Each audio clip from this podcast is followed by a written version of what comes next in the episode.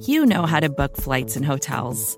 All you're missing is a tool to help you plan that unbelievable travel experience. That's why you need Viator. Book guided tours, excursions, and more in one place. There are over 300,000 travel experiences to choose from, so you can find something for everyone. And Viator offers free cancellation and 24 7 customer support for worry free travel. Download the Viator app now and use code Viator10 for 10% off your first booking in the app. Find travel experiences for you. Do more with Viator. Napa Know How. Keeping it simple is usually a good thing. And when it comes to rewards programs, keeping it simple is always a good thing. That's why we made the Napa Rewards program effortless. All you need is your phone number to start saving on the parts and tools you need. Then we automatically give you $5 off your next purchase for every 100 you spend. So start saving today with Napa Rewards. Quality parts, helpful people. That's Napa Know How. Napa Know How. And Tom Brady's Joffrey. We have three prospects that we would go for. Your item. Like, like you're leaving, no, like you're leaving the supermarket, and like, can't, can't you forgot your item? Shout out to grandpas. What's up, draft nerds? Thanks for joining us today. My name's Kent Swanson. I'm one of the writers of Arrowhead Pride. This is the AP Chiefs Draft Show, and we are 35 days away from the Chiefs making their first pick in the NFL draft. It might just be 34. We'll talk about that a little, a little bit here uh, in, in a little bit here. Uh, I'm joined as always by my co-host on this show. You can find him on Twitter at Jacob Morley. Jake, a very merry draftmas to you, my friend. Thank you. Yeah, Merry Draftmas. We're getting closer. Almost a month. Almost. Yeah, and you know, free agency is kind of in our rearview mirror. Yeah. we're, we're really close First to wave. The first wave's over. the first wave's over, and I mean, there's really nothing separating us now on the NFL calendar between here and the draft. Mm-hmm. We're we're we're kind of full on into it. Like if if uh, if Thanksgiving is the kind of the official unofficial start of of Christmas season. I think the right after the first wave of free agency is pretty much the the full on draftmas season at this yeah. point, right? Well, yeah, because yeah, free agency is it's the turkey, it's the dressing. You know, like you get that stuff, you get to see your family, all that. It's good. You like it a lot, but it's it's not quite Christmas. It's not quite Christmas. It's not quite as good. Yeah, it's it's it's not as new and as fresh because you're getting you know you're seeing old friends. You're bringing old friends home. Mm-hmm. You've done Thanksgiving before. You've done it. You know, like you know what to expect. every Christmas is new, Every Christmas brings something new. and Draftmas right. is no different. Like how a kid feels at, at Christmas time is how guys like me and Jake feel about the draft, and uh, we're really excited to continue to provide you some draft content here. And we've got a lot of content just in general that uh, that Arrowhead Pride's got going on right now. We've got uh, our show. We got three different podcasts. Uh, the Arrowhead Pride Podcast Network has launched, and we've got three different shows that are that are all going right now. Uh, our show's on Friday. On Wednesday, you've got Joel, Pete Sweeney, Sean Barber with the Arrowhead Pride Podcast. And uh, on Mondays, you're going to have the Chief in the North. And every, every I, I kind of always almost want to call it like the Chief in the North. Like I, every time I hear that name, I always wind up thinking of Game of Thrones. Yeah. Well, I I think that's the idea, right? I it has to be. I think Yeah. I might have asked Seth at one point. You know, and I think you could compare Game of Thrones to the NFL in a couple ways. Oh, really? Um, you know, I was just thinking, you know, with free agency being over, one really big marquee guy that's still out there is Ndamukong Suh. Um, and Where- if- where are you if- going with just this? Bear with me. Okay. So Bronn is a sellsword, right? You can basically pay him money to fight for you. And I kind of feel like that's Ndamukong Suh. Like, if the money's right, like, he has no loyalty at all. He's just trying He- to get paid. He's trying to get paid.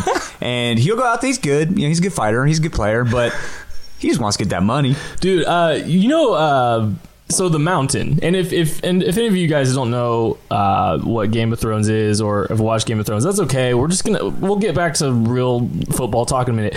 But did, did you know the mountain? Like the Colts tried to sign him to play Yeah. nose tackle. Well, he's huge. He's like 6'9", 420 pounds. Yeah, and Tom Brady's Joffrey. Let's just get that. Real, let's just get that clear. Let's get that out of the way. Yeah, uh, but weren't the Mountain and Joffrey kind of on the same side? kind of in cahoots. Yeah. That's okay. Uh, this doesn't have to be a perfect analogy. I just could you imagine like if the Mountain was playing nose tackle? Like he doesn't even have to be good. He's just such a massive human being. Like you- like teams two gap. Like I'm pretty sure the Mountain could four gap. Yeah. Yeah. Like he, he would just be like he's, he's a two down guy. He's not going to get much pass rush, pass rush productivity, but He's hey he he'd probably be a dancing bear. he would be, and he's definitely got a bubble. He's got a bubble. His body beautiful. He's body beautiful. He's he's the guy we've been looking for to make he's, that he's got comparison every with. he's got every scouting term you could imagine. Uh, I just hope he. Uh, And now he's dead, but is he dead? He's not actually dead. I don't know. If you haven't watched it, spoiler alert. Sorry, it's over a year old though. So oh, it's all right. I I didn't get into it for a long time, so it's no big deal. Um, we've got a lot of real Yeah, football talk. on. Yeah, no, seriously, we've got a lot of football talk now uh, to talk about because. Uh, we're like I said, we're full into draftmas season. Uh, I wrote an article this week on Arrowhead Pride, um, kind of talking about one interesting tweet from my guy Terez Paylor, the corporate champ. Uh, he he heard from Aunt David Amerson. David Amerson said uh, when they were working to sign him that uh, they mentioned, you know, we're going to press 90% of the time. It's kind of a little bit more back to some of the roots of the successful Bob Sutton defenses.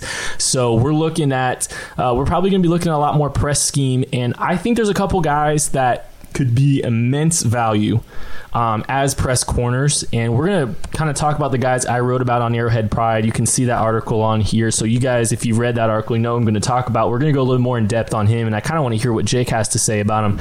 Um, the first one, Holton Hill. He's 6'2", 196 pounds from Texas, and he's kind of an interesting guy because he's he's got immense talent. He was kicked off the Texas football team. sound familiar? Who? I don't know. Just just in general? Okay. I mean, yeah, there's probably been a few of those guys. I actually, Are I you mean, being serious? Who else was kicked off their team that had a lot of talent, but the Chiefs still drafted him in the first round? on Texas? No, from Washington. Oh What do you mean? no, I'm I'm a dense human. Okay, I thought you were talking about Texas specifically. no, no. It's, Yeah, no, this is kind of this is kind of another uh, a risk that they could potentially take. Although I don't think it would be uh, in the first round. Uh, but his name's Holton Hill, 6'2", 196 pounds. Drug in uh, kind of drug related issues is why he is uh, kind of fell in the draft. Um, but he's really intriguing as a press corner, Jake. yeah, no, he's super talented. I actually have a first round grade on him. Wow. Wait. Um, so hold on. We me and Jake haven't talked yet. Like sometimes we kind of keep some of these prospect conversations fresh. I a first round grade. That's that's It's a it's that's- a late first. Still, um, that's awesome. But I, I mean, think he's he's, just as talented. He's he's like almost six two, and he moves like he's a much uh, shorter corner. He doesn't have those problems like bigger corners typically have. Um, he's super like physical and he's super instinctive. Um, he will like he's one of those guys that just flashes onto the screen. Yep. If you're just watching like the broadcast version and there's a guy in the open field, number five just cuts people down. Um, he's I really like him. He's a physical guy. His his press technique is really good. Yeah. Um, but and that's no, one of the things. Well, that's one of the things. Like I was. I was immediately drawn to is is that the the other thing is like it's just as far as just like not just his ability to press but like his ability to play in kind of a man scheme like that like one of the things I thought was just so impressive with him was his ability to um to kind of run through like rub rub routes and stuff. Like he played those perfectly. There was a couple times like on a fourth down and three against USC, um, he sorted through the rub play and stopped him behind the line of scrimmage. Um, just I was super impressed with his ability um, in those tight spaces in man, just kind of good spatial awareness and his ability to press. He, I he's he's a great kind of kind of prospect in that regard. Yeah, I love. I just love his like change of direction and how springy he, like how springy of an athlete he is. He's really fun to watch. He's one of those corners that that's the first thing that pops out at you is his athleticism. Um, he he tested okay at the combine, running like a Yeah. four four nine, um, and that's about right. You know, for a guy that's his size and physical, but just his quickness. I, I really think the way he changes directions is borderline special, and he kind of almost reminded me of a bigger Denzel Ward. Um, just and I know that's Denzel Ward's awesome. He's not as good as him, but. Um, just the way he moves and the way he can sit in a guy's hip pocket. Um, that's why I like him a lot because I think he can press, but I think he's really scheme versatile as well. There's a guy, you know, okay, Honey Badger. Mm-hmm. I, I'm gonna I'm kind of gonna compare him to Honey Badger, not from a positional standpoint or anything like that, but just work with me for a second here. Um, Justin uh, Holton Hill, he's got. Um, he's got some off-field issues. He's got some drug-related issues, the same way that the Honey Badger did. But when you watch the Honey Badger play, and when you watch Holton Hill play, you don't see a guy that shows up with red flags. Like as far as on the field football character, his ability to play, his willingness to tackle, his aggressiveness, the way he attacks the game, you don't see a guy um, that has off field concerns. It's kind of one of those interesting things because sometimes you can tell when a guy's got some off field issues based on some of the things he does on the field. I don't see that with Holton Hill. It's just an issue of can he get his life kind of organized outside of the football field. Yeah, I think um, I think you know I think Tyrann Mathieu is maybe an exception to the rule. Typically, with guys when they have problems in college, a lot of times it carries over. I'm kind of being kind of jaded on that, but Right. Um, I th- and I, you know I I'm always going to err on the side of caution with prospects. Whenever a guy has any kind of red flag, I don't really like it when my team takes them, um, just because it makes it makes me nervous, and it's just like okay, when's this going to rear its head? Uh, but you're right, he's only 20 years old. Yeah. Um, so he's he's young. He can still figure it out, and I hope he does for his sake because he's. I mean, the world's his. Like he he's as talented as. I mean, he's got everything you want. You know, so the world, everything's laid out in front of him. It's going to be up to him whether or not he wants to be a good player because he he absolutely has the talent. And this isn't me saying that he's going to be able to, to do what, what the Honey Badger has been able to do in kind You're of talking like a, from like a just personality. from like just like if you watch him on the field and like that kind of talent kind of went his mentality is similar on the field. mentality, Yeah. the way he plays the game. You, think that they're going to be able to correct the things that they're struggling with off the field that are keeping them from getting to do what they love. Yeah. And that's where it's just kind of interesting for me to see is like, how does he get valued? I, on tape, I have him as a second round pick. And disclaimer: we don't know these guys Right. at all. Right. Um, but when you watch Holton Hill, he makes plays where you go Holton Hill, holy hill. Oh my gosh. See what I just did there? Oh, man. Segue that into our next prospect that we're going to talk about, who also has a pretty interesting name, and I don't know how to say it. Is Isaac Yiadom. I think that's wrong. Yeah, I think that's wrong. Um. I- I'm gonna Google that. You just you talk about ties, talk about Isaac D- Y. and, Y uh, Y A D O M. Yadam. Ya- Yadam. Yadam. I don't know. I got it. Okay, here's the pronunciation guide. It's loading. From here's the pronunciation guide from Boston College. Isaac Yaitem. Your item. Like like Not- you're leaving my- no like you're leaving the supermarket and like can't can't you forgot your item like that's how you say it your Not- item Not your uh, ya Ya item. item. Not Ya my item. item. Isaac Ya item. Ya item. Okay. Well, anyways, so after you know a minute of trying to pronounce his name, six six one hundred ninety pounds from Boston College, Massachusetts native, and uh, played at the Senior Bowl. Had twenty eight starts under his belt. Um, this guy is an immense value. Um, when you're looking at teams that are interested in press corners, He's ready to. I think. I think he's ready to play right now too. He's he was well coached, and that's the first thing that stuck out to me was his press technique is really really good. I mean, it's really developed. His hands, his hand placement. He doesn't miss very often, um, and he, he know. And I think he's a guy that knows his limitations and he knows what he does well, um, and he presses really well. He's got those long arms that you want. He doesn't panic if he does miss. Um, he's not a great athlete that's going to have like the type of recovery ability to make up when he does miss, um, but he doesn't panic at least. And and his and like I said, his hands are super consistent with Yeah. where he's putting them. Um, I liked him a lot actually. I did too. You know, him as like I'm, I'm not sure like as far like he, his his skill set might be more narrow than some guys, and his ability to translate to multiple schemes may not necessarily be the same as someone like Holton Hill or some of the other corners. However, when I watched him press, like he had some of the most impressive moments as a press corner. Um, if you go to the if you go to Arrowhead Pride and read the article, I normally provide at least one. Like I, I kind of try to show one play to kind of cite an example of why this guy is someone I'm intrigued by, and he played a slant perfectly. Um, really, really impressive. Made a play on the ball, um, balance, control. It was just really impressive, and he's a guy that I would be very interested the Chiefs to take a look at because I don't think I don't think as many teams are going to value him the same way because the press technique may not necessarily be something that you know 25 or 30 teams are you know looking at, it's probably going to be you know maybe ten teams that are really intentional about finding a press corner. Yeah, and um, well, there's one thing, and I don't like kind of going back to I don't know this guy, I haven't talked to this guy, but he did things on tape that just make me think this. He's a smart football player, and he watches a lot of film. Like there was one specific play where he's lined up, and he knew before the snap that it was a screen. I think it was against Clemson, and he just went and blew the thing up. I mean, from the get go, Mm-hmm. Like he just about. went and he knew exactly what they're running, and I, I like stuff like that because it's it's like okay, here's a guy that's going out there, he knows what he's doing. Because even like if you've ever coached at, at any level, you know that you you can see stuff and you know that you studied it.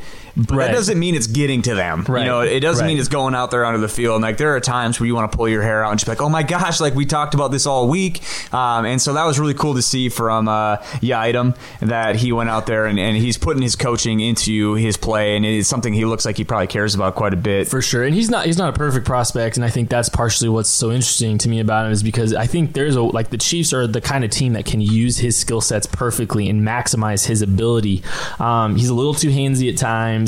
Uh, he got lost on some rub routes. Um, I don't really know. Like I know he ran okay at the combine. I'm not sure his long speed's necessarily great, but as far as a guy that like I have a third round value on him right now. If the Chiefs were able to snag him in the late third or in the fourth round, I think that's that's value. That's uh, you know being able to take a guy that has talent that may not necessarily be, be perceived the same way that others might, um, and and and maximize his skill sets. So you know that's a guy I'm super interested in. Yeah. Um, so uh, that's two guys that are there's write ups already on Arrowhead Pride available. Um, you can go and read that. There's some there's some gifts, some visual examples of, of what we like about him. Um, and uh, we we're gonna do a couple things we're gonna do today. Um, we we've got a Chiefs mailbag that we're gonna do later in the episode. Um, and there's a one theme that kept showing up and it was something that i was planning on us talking about on this show anyway this week. Um, and i'll just go ahead and we'll, we'll answer the mailbag but it's really i mean it's kind of an extensive review of three prospects um, answering this question.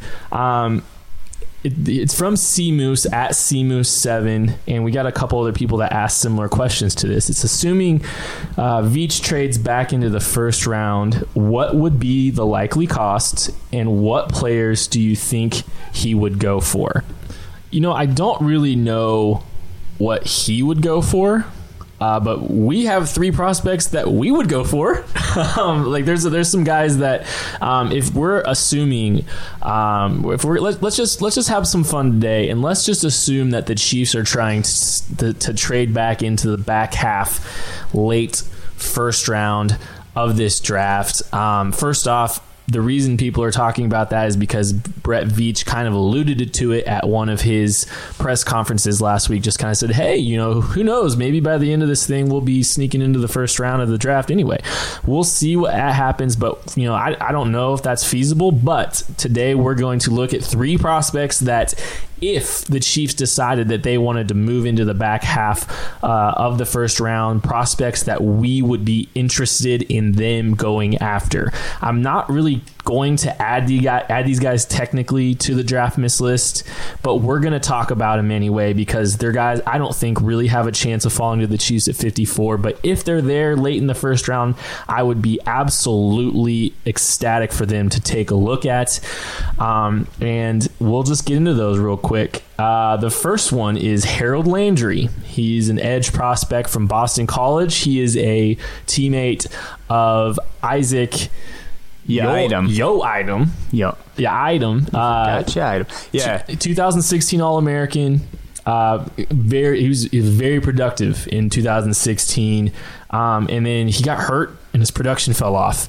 Um, and I'll just be flat honest with you. I watched him. I watched a lot of his 2017 tape on my first kind of analysis of him, and I didn't. Really, I kind of gave him like a late second round grade because he just didn't look as explosive as he did uh, when I went back and watched after he blew up the combine uh, on his 2016 tape. Uh, Jake, What's uh, what what do you think about uh, Harold Landry as an edge prospect? I've seen him everywhere. You know, I've seen him top 15. I've seen him mid second, and I think teams are kind of split because of kind of like how how you honestly are because his 16 tape and his 17 tape are just they're different. They're very different. Um, in 16, he looks like a top 10 player. He really does. I mean, he looks like a guy that's going to be like, wow, is this guy gonna is this guy gonna have a big senior year, test well, and be like a Von Miller type? But instead, he got hurt. Um, did not look nearly as explosive, and that's that's his game. He's definitely he's not a guy that's going to come in there and blow people up. He's he's definitely kind of that fluid, athletic edge player, um, and I think he proved that at the t- at the combine. I think he's a double digit, digit sack guy in the NFL, um, especially if he can get to his 16 tape. Um, what's what's interesting about him is I don't know if they ever released what ankle was bothering him, but one note that I put on him specifically was he looked so much better in 17 rushing from the right side. So it makes me wonder was it his left ankle? Um, and maybe that's out there somewhere and someone can look that up. But I, I did a little bit of research and I couldn't find if they released what ankle it was. Yeah. Um, he's uh, he, he fights through blocks really well. Um, he, he plays with good leverage. He's one of those guys that his hands are above his ears. He extends his arms really well. Um, hand placement's pretty consistent. Uh, flexibility, balance, all real good. He had one play against Wake Forest in 17 that he still would flash in 17. He had a dip move against Wake that was disgusting, and he and he finished on it too, and he went and got a sack. And so there's flashes like that. Like, okay, that's that's the 16 Harold Landry. Yep. Um, but it just wasn't it wasn't there all the time in 17. Yeah, so here here's here's kind of here's been my timeline with Harold Landry. I watched his 17 tape. I tried to judge him based on what I saw in 2016 and I saw a technician. I saw a guy that played with really good technique and leverage and had some moves and showed the ability to bend, but I didn't like I didn't think he had a, an extra gear. I didn't think he had burst. Um, and then, you know, so the combine came and he blew it up. I mean, he had a fantastic combine. Uh, if you know anything, if you guys, if, if you're a draft nerd, you you probably know the name Justis Mosqueda. He has a a force player metric, which is basically a density adjusted athletic score that is very predictive of successful edge prospects. And Harold Landry is one of the few force players in this draft. Kylie Fitts was another one. Kylie Our Fitts, boy. our guy Kylie Fitts was another guy. Um, Harold Landry, I, I went back because my my concern was I watched his 17 tape, just basically saying I don't know if he's if he's test if he's if he's able to test at, at a high level if he's going to be athletic. He proved that at the combine. So what I did is I went back and and let the 2016 tape affect what I thought of him more and he got a bump. He's he's kind of an early second round grade for me at this point because his his athletic ability was there. He was a little bit more sudden. He was a little bit more explosive uh, when I watched the 2016 tape. So I'm kind of trying to give him more of the benefit of the doubt when I watched his tape. Um, did you have any like big concerns about him? Well, I think you hit, you already hit it, but it's so. I, the first time I watched him, I watched two. I only watched two of his 16 games, and I watched more since. But that's why I think my grade initially was a little bit higher than yours. I have a late first on him, um, but what the thing about him is if he doesn't have that explosiveness, if he doesn't have that type of get off, He's Derek then, Barnett. Then he's like just a guy. Yeah, he's Yeah. just he's just a guy. Yeah. Um, but that's what makes him. That's what separates him, and that's and that's the fine line with edge rushers, anyways. And that's the fine line that makes you either uh, oh he's he's uh, Frank Zom- uh, that Frank Zombo's a nice player, but if you could give him Athletic athle- ability. athletic abilities, he'd be a really good player. You Right, know, right. and that's maybe. Uh, that's maybe not a great example, Nah, that's but fine. Um, it's on brand. It's but good. yeah, but it's just and so if he doesn't have that, if he doesn't have the juice that he had in 16, then he has no business being a first round pick. That- but if he does, then he's then he's he should be a top 20 Right. player. And I think that that's where people are split on him. And so, yeah, my confidence in his ability to be a athletic, uh, an athletic, powerful edge rusher wasn't high based on 17 tape, but it looks like he's kind of coming back into form based on what he did at the combine. And this is kind of just an example. You know, I don't use the combine to say, oh, he ran a 4.240, we should draft him. This isn't Tree Archer. This is uh, the tape shows a guy that struggled as an athlete. It might have been because he wasn't healthy. Now that he's healthy, if those athletic abilities are able to manifest themselves on tape, or on and on they the, do. on the field. and like they when you watch 16, it, it, It- does, and that's the connection. Is Right. it does show up? It's not like he just uh, blew up the combine and he's a good shorts athlete. Like he's a good athlete He's on a, the field. and he's a good football player. Mm-hmm. He's a very good football player. It was just, do you trust his athletic ability enough? And it looks like he's regained his form as an athlete. So, uh, if the Chiefs snuck into the end of round one, he's a guy I'm very interested in the Chiefs selecting. Uh, would be very very happy if if if he's there at like 31 or something, and the Patriots aren't really interested in trade you know drafting in the first round. You know they just love themselves some round three picks. We can give them a few. Um, yeah, let's that that's that's a guy I'd be excited about. Very excited about. Harold Landry reminds me so much of a Patriot, though. I don't know. I don't know why. I He's a four year senior. technician. I mean, he's just plays with good technique. You know, he's a guy that probably would fit in really well there. And that has nothing to do with anything other than like there's just some guys who look at and you're like, this looks like He's he's. he's from Boston. He Yeah. plays in Boston. Maybe that's it. I don't know. I don't know. I'm I. I, uh, I I think I think Harold Landry is a guy. If uh, if the Chiefs uh, were are serious about trading in the first round, man, I, he'd be a guy I'd be excited about. a couple more guys that uh, would be very interesting to me. Uh, how about both corners? There's kind of we talk a lot about corners lately, but you know I think that's a position that very well the Chiefs could attack. And let's talk a little bit about Mike Hughes, 5'10", 189, Central Florida. Uh, he signed with UNC out of high schools there at North Carolina. Got in trouble, and there's gonna at, at some point in the next couple weeks. This is this is starting to get character leak season, where you know the last month leading into the draft, you start hearing stuff and kind of you know some things don't some un, ungood things will start coming out here. Mike Hughes, we might get some more backstory on him, and that could affect his draft stock eventually.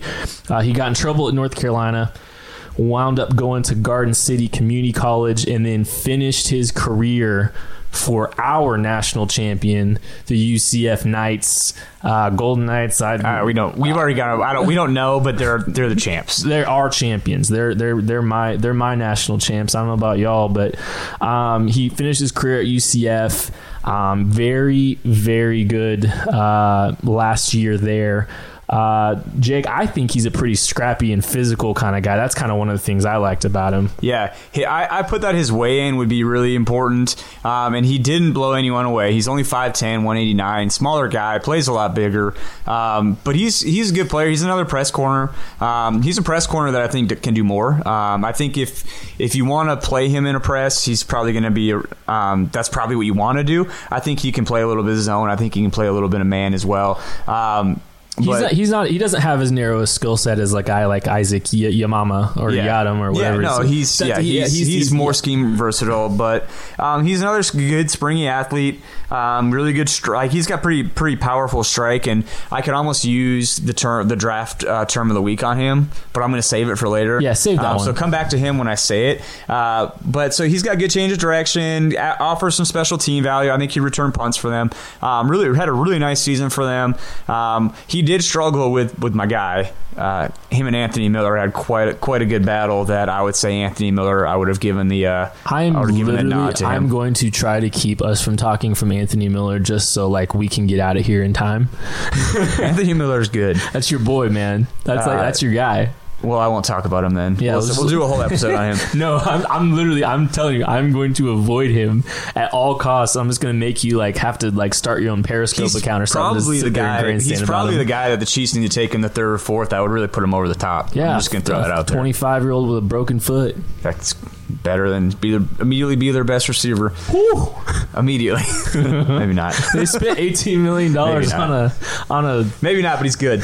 Um, I forgot what I was saying. Sorry, no, go. Uh, no, so that's what I liked about him. Things things that kind of concern me a little bit um, is sometimes he gives up inside leverage, which is kind of concerning for a press corner. Um, sometimes and a lot, sometimes he opens up his hips a little bit too soon, um, and I think some of that is also just you know he's he. I mean, he played like in three different programs in three years. So He's at Garden. He's in Kansas for a while. Like, he's in and I Garden think, City. and that stuff matters. It does. Like Yeah. you're getting coached by three different coaching staffs, so your technique's going to be a little bit different. Everyone's always a little bit different. So I think some of that kind of showed up. But um, like we said before, and we said a lot about a lot of guys, it's all fixable. Um, he's a little bit small for my liking. Yep. And honestly, um, trading up for him, I don't know if he's not going to be there in the 50s. I, you know, unless something with his character falls, uh, you know, comes out. I a lot of people have him as a late first round pick. I wouldn't be surprised though. Yeah, no, and I think that's kind of the thing with everybody. Like even when I'm building the draftmas list, there's some guys that are like fringe, and basically, I think it depends on who you read. Like some guys, I, when I when I write about a prospect like Justin Reid, some people are like, oh, there's no chance he'll be there, and they might be true, it might be right, but it's kind of one of those things where you know you you get a lot of varying opinions on where a guy's going to go. Um, he's probably a he, uh, He's in that gray area Yeah, of yeah. you don't really know. you it's you wouldn't be stunned if he's there, but all, everything you kind of hear seems to indicate he won't be. One thing, and uh, just a couple of things that I saw with him, I wasn't like a big fan of. I thought he struggled at times with some bigger receivers. Kind of got bullied at the top of routes at times. Um, that's one thing, you know, and that's that, that probably goes back to some of his you know size and frame issues. You can't coach, you can't change that. I mean, that's just always going to be there. But um, I have a second round grade, a pretty high second round grade on him. Um, I I think he might actually be in my top 32 prospects. I think I've told you this before. I don't necessarily have 32 first round grades. I think I'm in the 20s, somewhere the early 20s as far as first round prospects. So there's going to be guys with second round grades that go round one. That doesn't mean that they're not good players or good values at 30 or 25. You know, not every draft. In fact, most drafts aren't going to have 32 first round prospects. Um, so Mike Hughes is a guy of a high second round, and I think he's a good player. If the Chiefs traded up for him, wouldn't be mad. Um, absolutely, I think he's you know a guy that's worth looking at. Um, and we got one more prospect that uh, I thought we should profile that I'd be interested in the Chiefs taking. Um, and it's kind of one of the first guys that me and Jake watched this year when we started our draft process. And I had to go back and kind of watch him uh, again because I really wanted to get a good feel about him before we talked. And I've watched a lot of great, I got a lot of games on him at this point. It's Isaiah Oliver, six foot, 201 pound cornerback as well from Colorado. Uh, he's actually a decathlete. And a good one. Like he was nationally ranked in high school. He didn't do it in college, did he? I think he might have because I think he? he's maybe maybe just in college. Yeah, he said a, he said a, I thought he set a school record at Colorado. You might be right, Maybe yeah. early in his career, but um, you know, very good athlete, and it shows up on tape. He's kind of a bigger corner, and I one of the things I don't know about you, Jake. When I watched him, I thought he was bigger than six foot. So did I. And, and part of that is because I think he he uses his length really well. Um, one my my favorite thing about him is how well he defends the fade, and that's kind of what kind of made me think he was bigger than he was too, because he could go high point balls and uh, and and compete with these bigger receivers. Um, but some of that too is look even looking at my notes and watching him again, knowing like what his actual size is. He he finds the ball really well, which you you think like oh like duh you can find the ball, but like that's that's not that's a skill. Like not all corners can do that well, can get their head around and locate the ball um, and get themselves in a position to make a play on it. Um, so he does a really good job with that. He fights all the way to the ground to dislodge the ball too. Like there are a couple times where the receiver had the ball, but because he has good tracking ability, um, he he gets his hands in there and, and he will fight until they're on the ground to try to get that ball out, and he's successful at it. Yeah.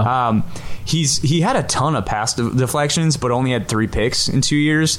Um, so that's probably why he's playing defense um, because it, it shows you yes he can find the ball, he can get his hands on it. He struggles to catch it, struggles to make the interception, um, but But he's active. He's also- active yeah. with the ball. Like he's, Yep. he's not gonna he's not gonna have ball production necessarily from an interception standpoint, but he did definitely play the ball extremely well. Mm-hmm. I, I'm I'm dead on with you there. Um, you know, here's I'm I'm really glad that I went back and watched more of Isaiah Oliver.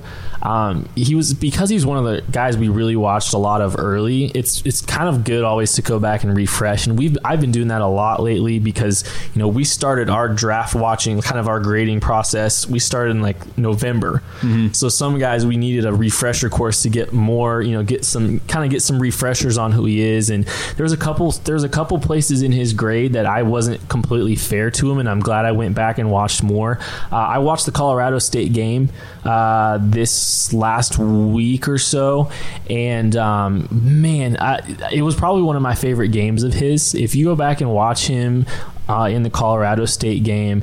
Uh, he flashed his long speed flashed some ball skills, ability to make some. He made an incredible play downfield on a post. Uh, really, really glad I went back and watched him a little bit more, um, especially knowing that the Chiefs are looking to go back to that press heavy scheme.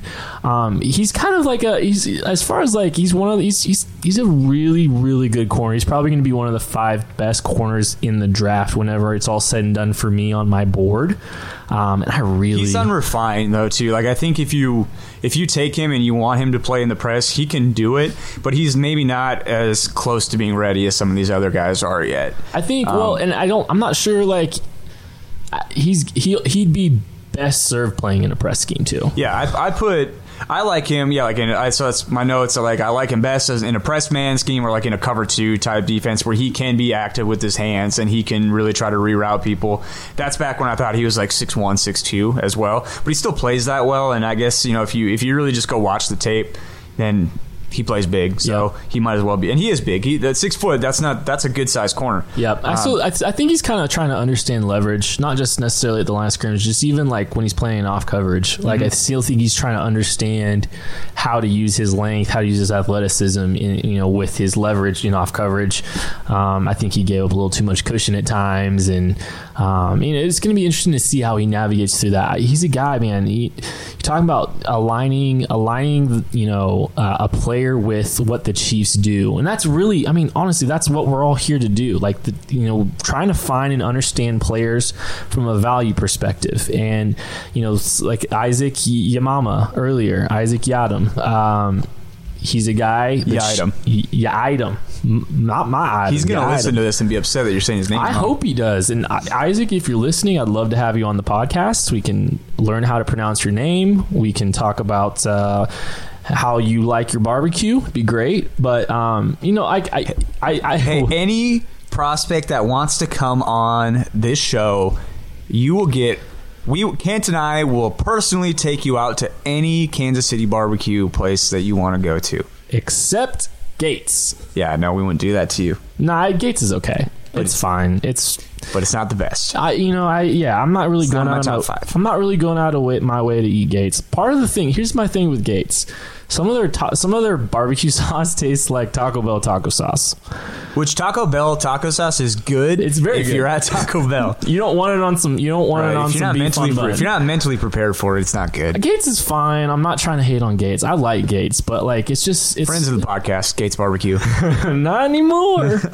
I just I yeah, they're they're kind of down the list. Anyway, sorry. Isaac Yiadom, like Hmm. guys like him, narrower skill sets maybe, just maximizing their ability um, within the construct of the Chiefs. And I that's the whole point of, of any scheme is the good coaches, the good teams, they find ways to identify value based on what they do. Um, Isaiah Oliver could be an incredible press corner and develop really well here in Kansas City. He's a guy I would be absolutely thrilled with if they took a look at him uh, and traded up in round one for. I'd be completely fine with that. He's a young guy too. Is he? What's his age? Uh, 20, 21, I think. Wow. Yeah. I mean, yeah. So I mean, there's still some there's still some upside. You know, I, I kind of uh, I like I like guys that are. Uh, a little bit on the young side whenever I'm looking at prospects. So there's three guys that I would be particularly interested in the Chiefs trading up for if they were to trade up. I'm not even necessarily saying that's something I would want to do. It's getting it's making things really interesting for us. It's giving us more things to talk about. Um, so we'll, we'll kind of keep an eye on that.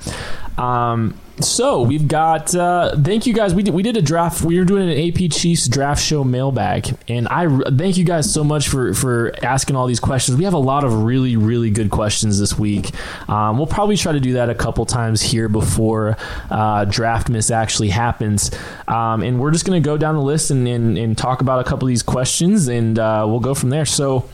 First, uh, first question comes from the Chiefs fan twenty four on Twitter. He said, "Am I the only one that thinks it's completely possible that the Chiefs really like one of the safeties in this draft? Seems like they have identified a couple guys and believe there will be or they will be there in the second, or like Veek suggested, could move to get one." Um, so I, a lot of this I think is coming from you know a lot of people are really stressed that the Chiefs haven't made any moves at the safety position at this point. Um, you, you, they they the name uh, Tre Boston's been thrown out a lot. Uh, the the name Eric Reid's been thrown out a lot here in Kansas City, and I like both those players. Um, I think I two things.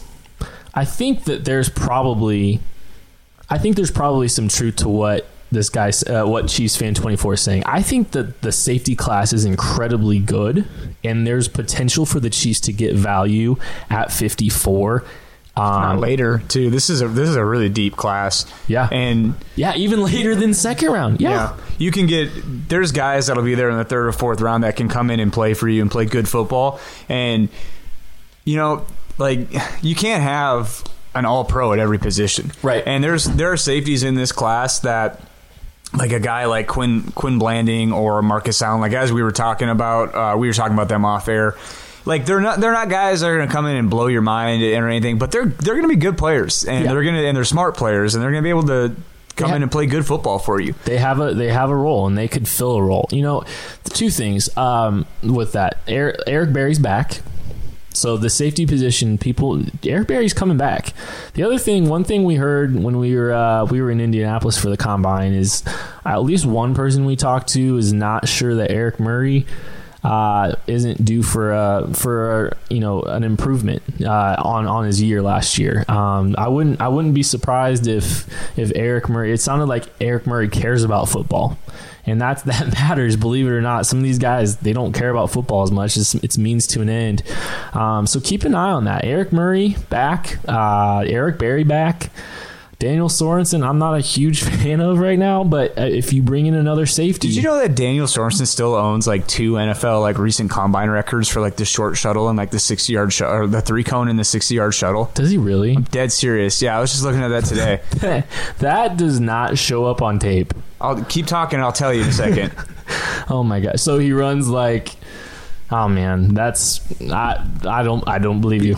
BYU 2014. He owns the three cone record with a 6.47, which is stupid good. Where is that on tape? And then also the 60 yard shuttle at 10.8. I, I don't know where it's on tape, but that's I- a perfect example of why the combine. uh, Looking through all of these records, combine records, maybe that's why the most Chiefs of these guys him. aren't good. Wow. So Demarcus Van Dyke, remember him? I do. 428. Wow. What's he doing now? I not playing football. Yeah. Uh, interesting. I the Chiefs. The Chiefs should. I think there's there's some studs out there. I'd really like them to see him get a single high safety. That's why I love my guy Jessie Bates. Those guys are harder to find, though. they are hard to find, which is why I mean Jessie Bates. That's my guy. Uh, he's a really interesting dude. Uh, Chief Priest twenty five on Twitter asks, "Do you see DeShon Elliott as a fit with the Chiefs? Do you see him more as a free safety or a strong safety?"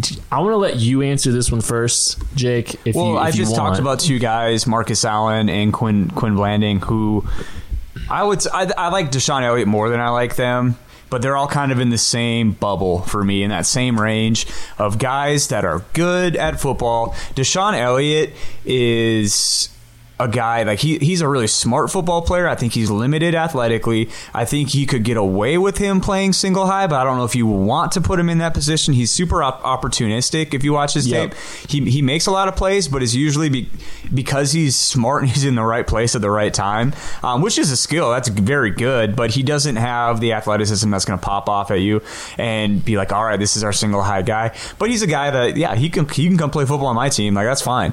Um, I kind of I my my thing with DeShon Elliott, my note on him was he's a master of none. Yep. Like he's not like someone that has like a dynamic skill set. He's not a guy that he's got a lot of like rare abilities, and you're never gonna you're probably never gonna look at him and go, hey, that's that's DeShon Elliott, uh, all pro all pro- safety. yeah. He doesn't have a lot of glaring weaknesses though either. Right. He's just. I mean, he's he's solid, sound, and safe. He's you know.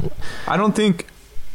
I don't think I'd want him. Did, what was the question? Free safety or strong? I don't. He's. I mean, that's kind of What's really the difference nowadays, anyways? Unless you have a guy, everything. unless you have a guy that can play single high, like an Earl Thomas type. Like, yeah, that guy's a free safety. But for most schemes, I think it's pretty interchangeable. I'm not sure he's a, a great fit for the Chiefs Yeah, because if they're gonna play press man and they're like he's not gonna be a single high, he's okay and then like kind of in the slot playing tight ends. Like I'm not sure he's like a great fit. He's a he's a fine football player. Um, we'll see. I mean, we'll find out if the that Chiefs would be a pick him. that I. I would. I wouldn't be mad about it, but I just I shrug would, my shoulders. Like, but I- I, wouldn't be upset about it either. Just kind of like, okay, like they must, they must like him more than I do, and, I that's cool. I don't really- I can see that. I don't put guys like that on the draft miss list very often. Like if if if I look at him and I say, yeah, he's he's fine, like where he's valued and stuff, sure. Like I don't typically put guys like that on the draftmas list. He's I don't know. I I, I he, he's he's just kind of he's he's whatever. Uh, for me personally, um, I know some other guys like him out there, so you might. I think I think Chief in Carolina might like him. Find him on. If, you should follow Chief on in Carolina on Twitter too. If you're not, he's he's he's really good at what he does. He knows his stuff, um, and I've had a lot of fun just going back and forth with him. He's really talented as far as evaluating prospects. I digress. Uh, Chief Priest twenty five asks also, can Lorenzo Carter be an edge steal for the Chiefs in this draft like Justin Houston was? Okay, um, as an edge. eh, The same way Justin Houston is, no. However, I am kind of interested in, in in Lorenzo Carter as an edge prospect, like as a prospect in general.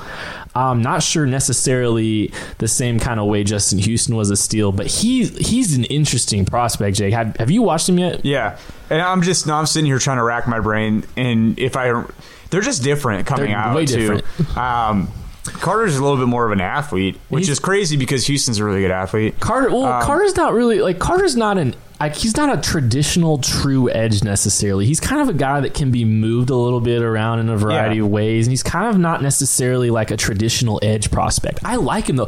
He doesn't really fit my prototype as far as edge prospects are concerned, but I'm really intrigued by a guy that's like super long and athletic Mm-hmm. and can do a, a few different things. Like I think you could find a role for him on the Chiefs. I don't think it's a Justin Houston role. I don't think it's a traditional edge role necessarily. He's like in the 99th percentile as far as like his relative athleticism too. He's a very good athlete.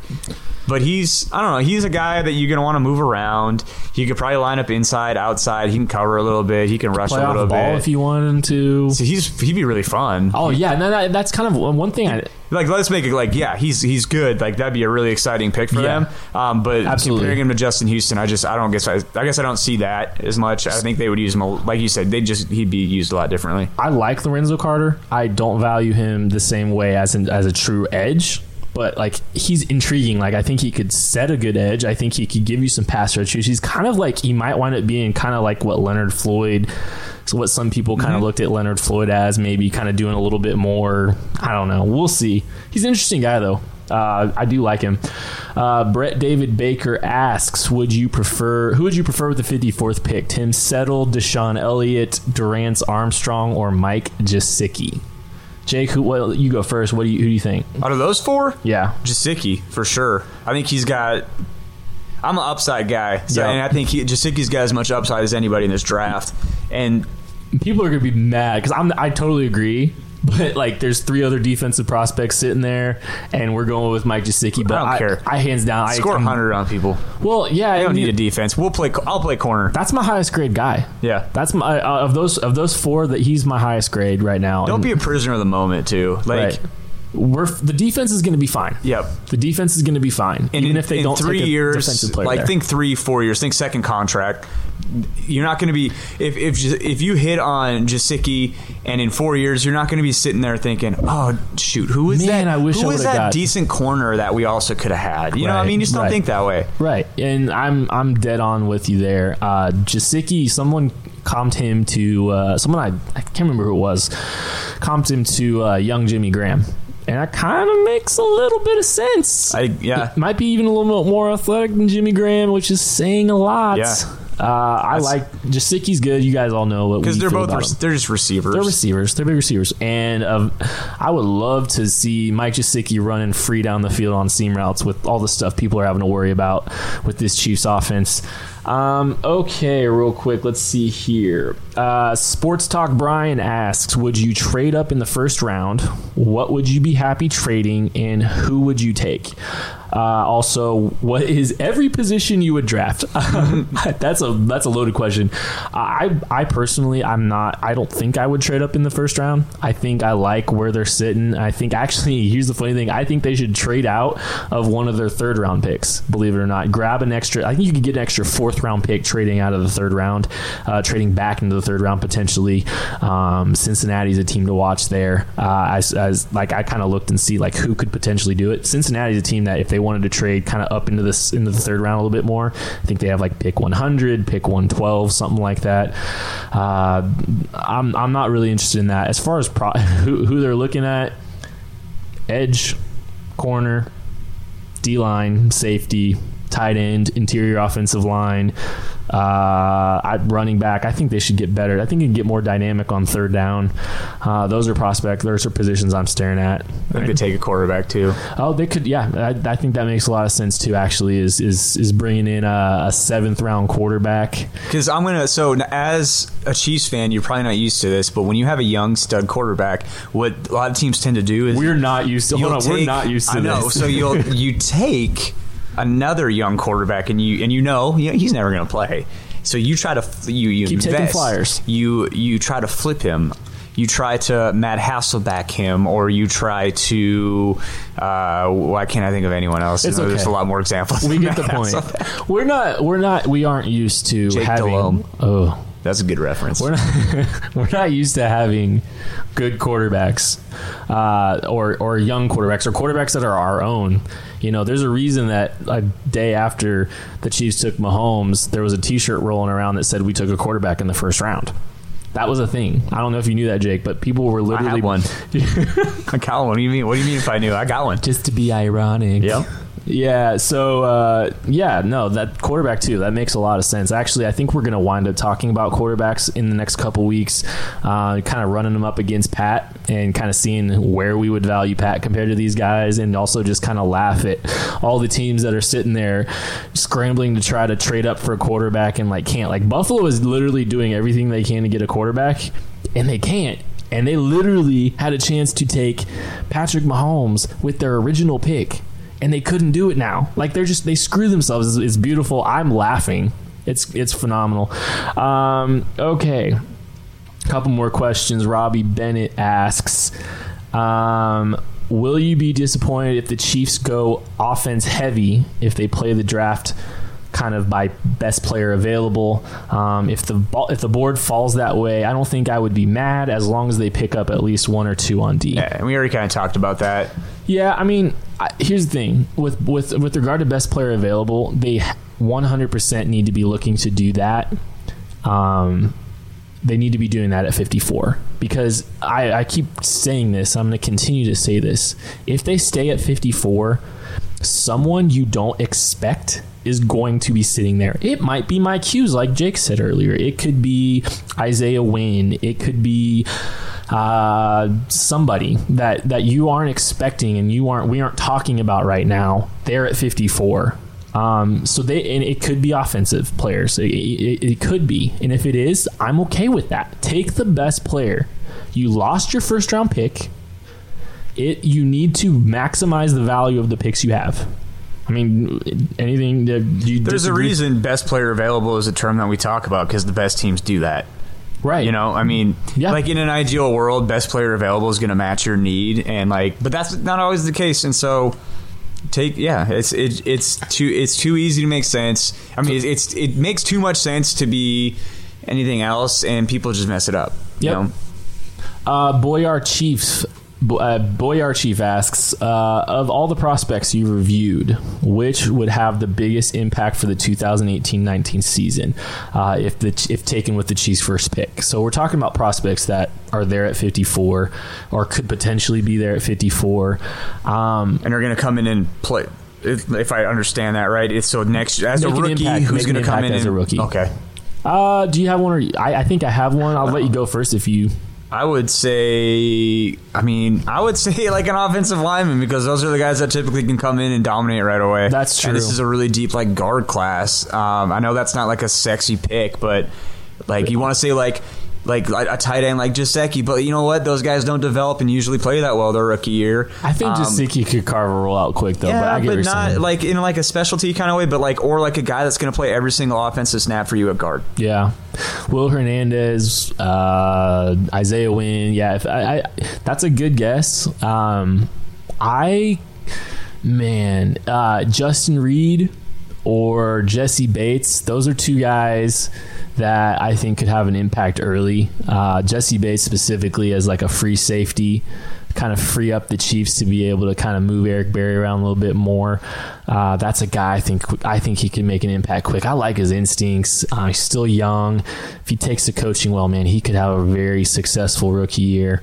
Uh, that's it for the that's it for the for the uh, mailbag questions. We'll probably do this uh, in a couple weeks. Thank you guys so much for for for asking questions. If uh, if if we uh, missed you, just hit me up again. I'll try to I'll try to answer your question maybe on Twitter or maybe we'll just save it for another episode. We've got one more thing to do, and that is the scouting term of the week. This is, what, this is one of my personal favorites. So we were talking about Mike Hughes earlier, and uh, what he he possesses is for a small guy, and the term is heavy hands. So when you're saying like this guy's got heavy hands, it's when their hands hit you, they're you're moving the opposite direction, or he has like a really good strike. So Mike Hughes is a corner that does it. Typically, I would use this to describe like a like guard play quite a bit or This, tackle play. this is a very position versatile It is. scouting term. it is Very. Um, you would typically wouldn't say it for like a receiver. No, You know, like Tyreek's got he's a good blocker. He's got really strugg- heavy hands. Struggles to get his hands up trying to catch the ball. But uh, like Will Hernandez, heavy hands. He, when he put places his hands on you, shoulder pads are popping. They're moving backwards. Uh, we kind of talked about this last week with Nathan, Nathan Shepherd too. Heavy hands. Heavy Harrison hands. Phillips, heavy hands. Like those types of guys. It's a skill that not everyone has. You don't have to have it to be good, but it's one that you typically see guys like those are grown men out there like and they usually have like big hands that do it too um, so heavy hands is a term you know we've joked about some of our ones in the past like body beautiful and bubble but heavy hands is actually like a really a solid term i really like the term heavy hands I do not have heavy hands. I have little girl hands. yeah Uh, it's embarrassing. Fact. I literally I try to keep my hands in my pockets at all times because it's an embarrassment to you know who else society. has heavy hands grandpas Gra- be- grandpas can Yes. because I'm telling you like my grandpas could pull nails out of boards like with their bare hands My- I don't know how they could do it or like unscrew something like into a board my grandpa, my grandpa hands. had uh, he has arthritis like me. I have arthritis already. I'm 29 years old. I have arthritis. Uh, my grandpa has arthritis, but I, he's got heavy hands, and they're like they. I would not want to go near those things. They're still terrifying, and he's in his shout out to all the grandpas out there Shout out to grandpas and uh, listening to the podcast. who do you think who do you think has the heaviest hands on the Chiefs? Just guessing. I think I think I know, but Uh, Chris Jones. ooh, that's a good one. I was gonna go Justin Houston. Yeah, that's good. Yeah, when he, he sets his he, he uses his heavy hands to set those edges, man. Tamba had heavy hands. yep. Good for Yeah. Tamba. Uh, pouring out for Tamba. Yeah, pour one out for Tamba. It's okay. He had a good run. Yep. He made a lot of money at the end of his career. Uh, that's it, guys. Thank you so much for listening. We got five more weeks until uh, draftmas season is over. Uh, you can find me on Twitter at Kent underscore Swanson if you want to talk more Chiefs draft. You can find Jake at Jacob Morley. We will be net back next week talking about oh, more prospects. I want to hear from some grandpas this week talking about heavy hands. If we have any grandpas that listen, okay, actually, hold on, real quick, sidebar. We had someone from Hays, Kansas. Yep. We asked anybody from Hays to reach out to us last week. Thank you. hey, give who was that? Give him a shout out for I- actually I for remember- actually doing it. Hold on, remember I got it right here. His name was. Any, Uh, man, I don't know. any grandpas with heavy hands, reach out to us this week. Oh, did that so? MJ Klein at Klein Time MJ. Thanks, Boom. thanks, Thanks. man. Thanks We'll give for, you a shout out. Thanks for uh, thanks for reaching out. And if any grandpas with heavy hands are listening, I that I, that's a very small, narrow uh, demographic. I if you are, reach out. Love to love Use to- those heavy hands to send us a tweet. Don't Yeah. break your phone though. Yeah, man. Yeah, perfect. there you go. Thanks, guys, for listening. We'll talk to you next week. Be sure to check out The Chief in the North on Monday, the Arrowhead Pride podcast on Wednesday, and we will be back on Friday to talk more draft prospects. Catch you later, guys. Hello, I'm Spencer Hall from SB Nation. and I want to tell you about my new show, It Seemed Smart. It Seems Smart is a show about people doing things that, for some reason or another, seem smart at the time. Those things might include doing a little cocaine and driving a bike up a mountain. Or, I don't know, maybe racing 100 miles per hour across the country in the middle of the night with no one's permission. Or even stealing a bat from an umpire's room in a Major League Baseball park. Check it out, and if you like it, tell a friend. I'm Spencer Hall. Don't do anything smart.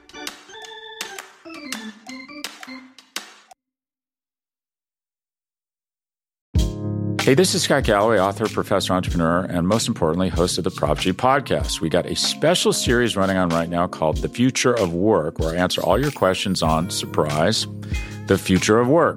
Questions including what are we missing when we work remotely, or how do we handle work life balance when a major opportunity comes knocking? From the provocative to the technical, we're offering insights you won't want to miss. So tune in to the future of work, a Prop G Pod special sponsored by Canva. You can find it on the Prop G Pod wherever you get your podcasts.